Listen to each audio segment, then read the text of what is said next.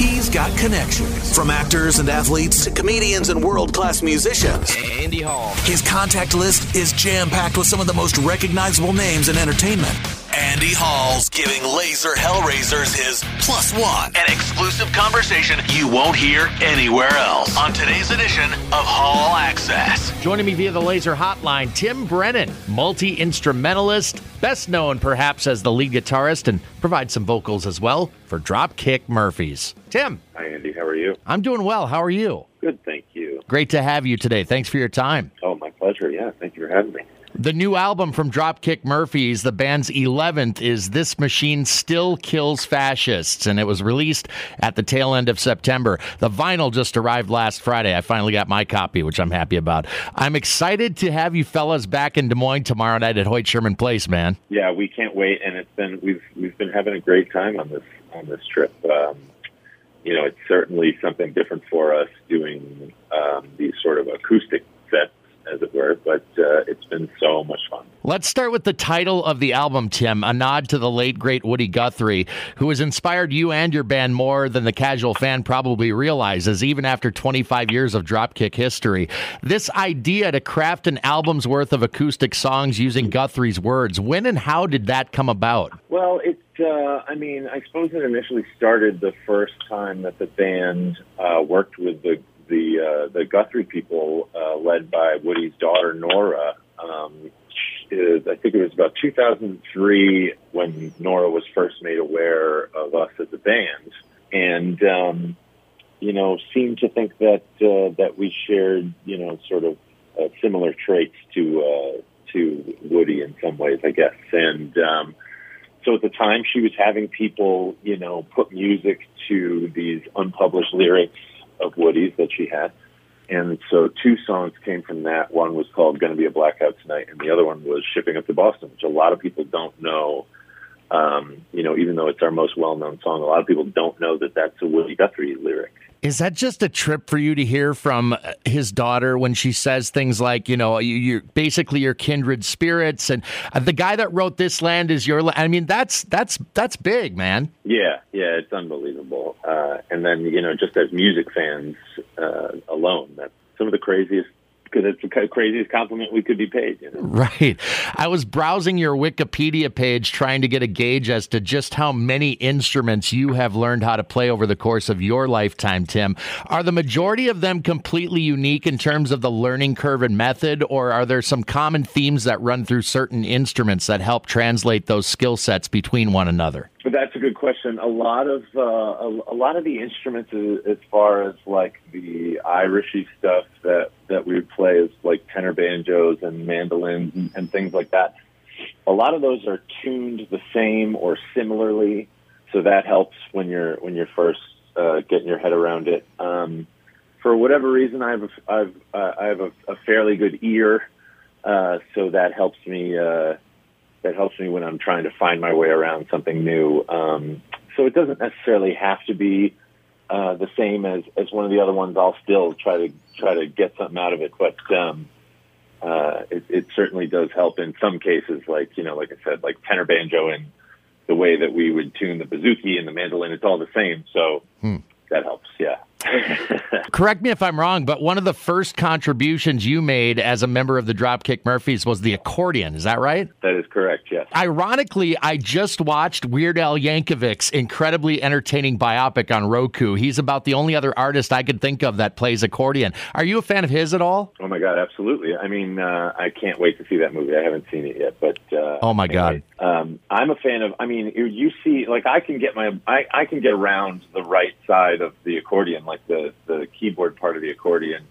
Um, when I was growing up, uh, I listened to a lot of Irish music, and the Pogues were my favorite band, and and so um, you know I learned how to do a lot of that sort of stuff. But when you see somebody that can actually play the accordion, it is quite an impressive thing.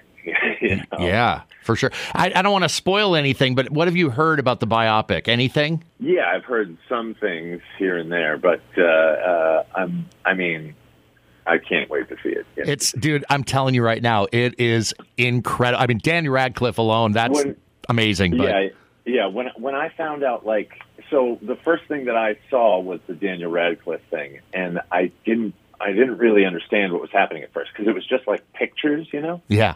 And so I was like, well, that seems odd. And then when I when I realized like what the deal with the movie was, I was like, oh my god, that's genius, is what that is. Yep. and uh, and then every little bit that I've seen, um, I love so many of those comedians that are in it. Like um, all of the most ninety percent of the podcasts that I listen to are like those that group of comedians, like the Comedy Bang Bang guys and Paul F. Tompkins and things like that. All those guys that show up in the in the movie. So I've seen little bits and uh, I just can't wait to see the whole thing. Yeah, I'm not going to ruin it for you, man. All I'm going to say is don't walk, run to Roku and see it as soon as you can. Right. Yeah. Did you pick the accordion up at a young age, or was that later on in life for you? Uh, I was probably I was probably about 15 when I started fooling around with it. Um, uh, like I said, I was a big Pogues fan, and James Fearnley was. Uh, I thought he like I'd never thought the accordion was super cool before I saw him play it, and um, and just kind of wanted to learn how to play along with a lot of those songs. I was in a band at the time with a kid who uh, whose father was a musician and just had an accordion laying around, and I noticed that it did move over the course of like a year and a half. So I asked if I could borrow it one day, and then uh, I ended up um, just sort of. Uh, uh, much to the chagrin of my parents, uh, sitting in my room and trying to figure out how to play the accordion they had to sit through me learning some real weird stuff. I mean, my my my main thing, uh, the my main instrument that I play is the drums, and so like they they had to deal with a lot of uh, a lot of bad noise when I was a kid.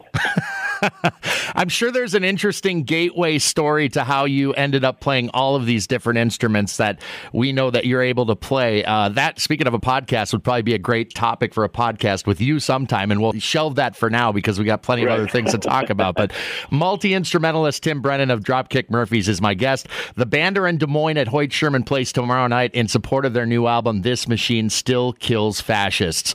Dropkick's going unplugged. Now, for you as lead guitarist and a guy that probably used to arranging music a certain way. I can imagine this album stretched the creative muscles quite a bit musically. Yeah, and it was a super exciting thing to do. You know, it's it, when you're when you're in a band that has like loud electric guitars and things like that. Like it's very easy to sort of create dynamics throughout a, a recorded piece of music.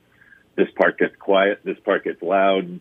Boom, bam. You know what I mean? Mm-hmm. Uh, and then when you're dealing with all acoustic uh, stuff, acoustic guitars and, and that sort of thing, it was fun to sort of figure out different ways to to to use those dynamics and to sort of you know uh, whereas um, you know well normally the verse we would kind of chug through it and then the chorus we would open it up big and, and everything. And you can't really do that.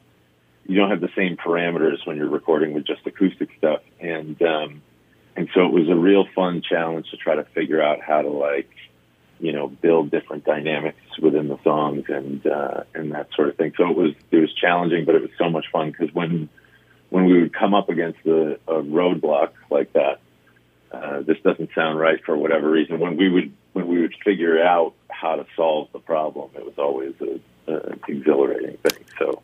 I've heard Ken talk about some of that stuff, and it's almost like MacGyver like some of the things you guys came up with in the studio. Yeah, there was some weird stuff that we did. Yeah, and a lot of that uh, thanks to uh, the creative mind of, of our, our lovely producer, Ted Hutt he he really encourages us to to do weird stuff like that. That's very cool.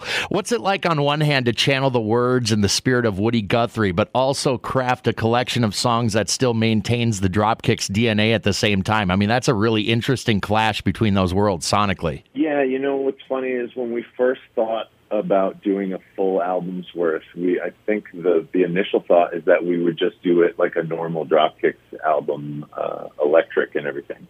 Um, but then, um, you know, uh, gave it a lot more thought, and and at the, you know, at the end of the day, all the Woody songs were were done on with just mostly just him and an acoustic guitar, and so that's sort of why we we went that way. But um, it was a thrilling experience to be to be doing it like that. How about when it comes to the live show, Tim, making sure the arrangements are doable since you're performing the album in its entirety on this tour, right? Yeah, um, yeah, and not uh, we're not doing it um, uh, like front to back, but it is we do end up doing the whole album's worth of, of songs throughout the set, and um, you know, it's it's it, it did take some some figuring out. Uh, you know, luckily, I was so uh, I had intimate knowledge of what the music is doing uh, on on all these songs. You mm-hmm. know what I mm-hmm. mean? Uh, so I, I I was I was able to kind of go through and be like, all right, well, what's the what are the main things that need to happen when we recreate this live? You know what I mean? Um, and I think we've done a, a great job of of doing that. We look forward to seeing you tomorrow night at Hoyt Sherman Place here in Des Moines. Tim Brennan of Dropkick Murphys. Thanks so much for your time, man. It's great talking to you. Thank you. Great talking to you too. We can't wait. We hope everyone has such a blast. And maybe down the road somewhere we can have that gateway conversation and, and make it into some sort of a podcast. That might be fun. That's going to be a long podcast, but I'm down. right on, Tim. Very cool, man. Right. Thanks again for your time. Thank you. Take care. Bye. See you, buddy.